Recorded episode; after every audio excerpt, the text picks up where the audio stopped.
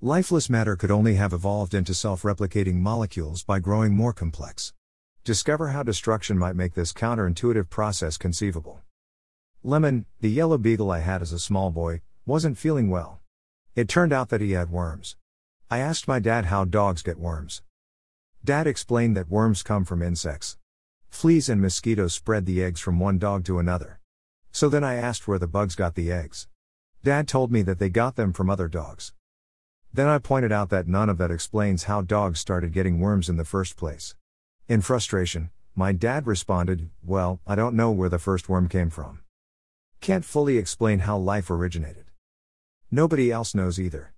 Even today, despite the tremendous progress made in evolutionary biology over the last two decades, scientists still can't fully explain how life originated from lifeless matter.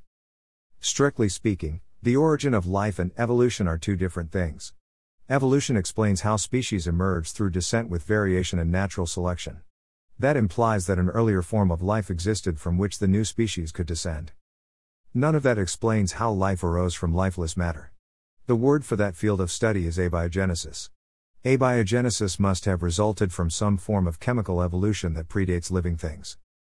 Replicating chemicals become less complex over time. One obstacle to understanding how this could have happened came to light through molecular biologist Sol Spiegelman's work.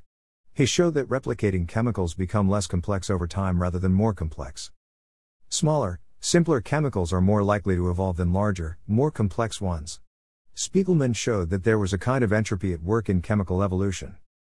This principle would have worked against more complex chemical compounds arising from simpler ones. Since this was a paradox that frustrated his colleagues, his discovery is known as Spiegelman's monster. Discovery is known as Spiegelman's monster. Last week, the German Chemical Society's journal Angewandte Chemie published a study that addressed this troublesome monster. Team member Professor Sijbrand Otto of the University of Groningen summarized the paradox this way Complexity is a disadvantage during replication, so how did the complexity of life evolve? In an earlier experiment, Professor Otto developed a self replicating system where chemicals replicate themselves, producing fibers from simpler compounds. In this study, he and his colleagues set out to find a way to outwit Spiegelman's monster and allow more complex fibers to arise from simpler ones.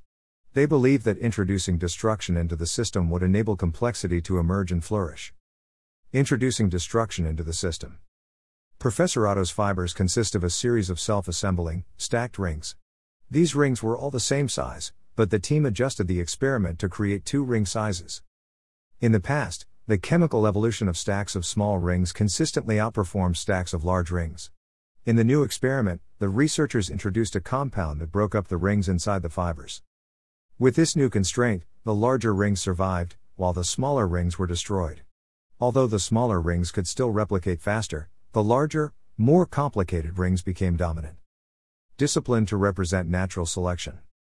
It seems as though it's not enough to artificially simulate descent with variation. We also need to introduce some sort of discipline to represent natural selection. In many species, the vast majority of organisms don't survive long enough to pass on their genes. This harsh standard enables functional and more complex mutations to take hold and multiply. The Hindu trinity has three deities Brahma, Vishnu, and Shiva. Brahma creates, Vishnu sustains, and Shiva destroys. India's ancient peoples told each other stories that explained the universal principles of birth, life, and death. Destruction made way for recreation to arise. They were also wise enough to explain that Shiva's destruction wasn't pointless or chaotic.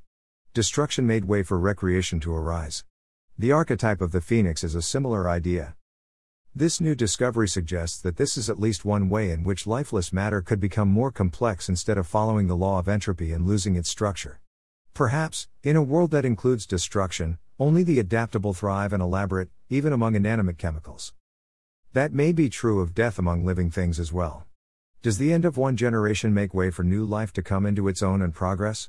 As tragic as death feels to us, death and birth, destruction and creation, might be two sides of the same coin. Extinction of the dinosaurs made room for mammals. The extinction of the dinosaurs made room for mammals to take over Earth's continents. Humanity might never have arisen if a destructive asteroid hadn't wiped out the colossal reptiles. Destruction may turn out to be one of those natural laws by which our universe organizes itself. At the very least, the study shows that lifeless matter can get more complex without violating nature's laws. Spiegelman's monster isn't invincible. All in all, we have now shown that it is possible to beat Spiegelman's monster, Professor Otto explained. We did this in a particular way, by introducing chemical destruction, but there may be other routes. For us, the next step is to find out how much complexity we can create in this manner. Destruction might be one of many factors. Destruction might be just one of many factors that led to life self organizing in a chemical soup. Charles Darwin famously imagined it like this. But if, and oh what a big if, we could conceive in some warm little pond with all sorts of ammonia and phosphoric salts, light, heat, electricity, etc. present, that a protein compound was chemically formed, ready to undergo still more complex changes. Still a big if. This study points us toward understanding how that compound might have formed. However, it's still a big if, and our story remains full of gaps. Professor Otto summed up the team's results by saying, This means that we can now see a way forward. But the journey to producing artificial life through chemical evolution is still a long one. We always have more to learn if we dare to know. Learn more. Death enables complexity and chemical evolution. Chemical fueling enables molecular complexification of self replicators. Origin of life before the origin of species, four theories. Did life begin in soda lakes? Cell origins revealed by their membranes.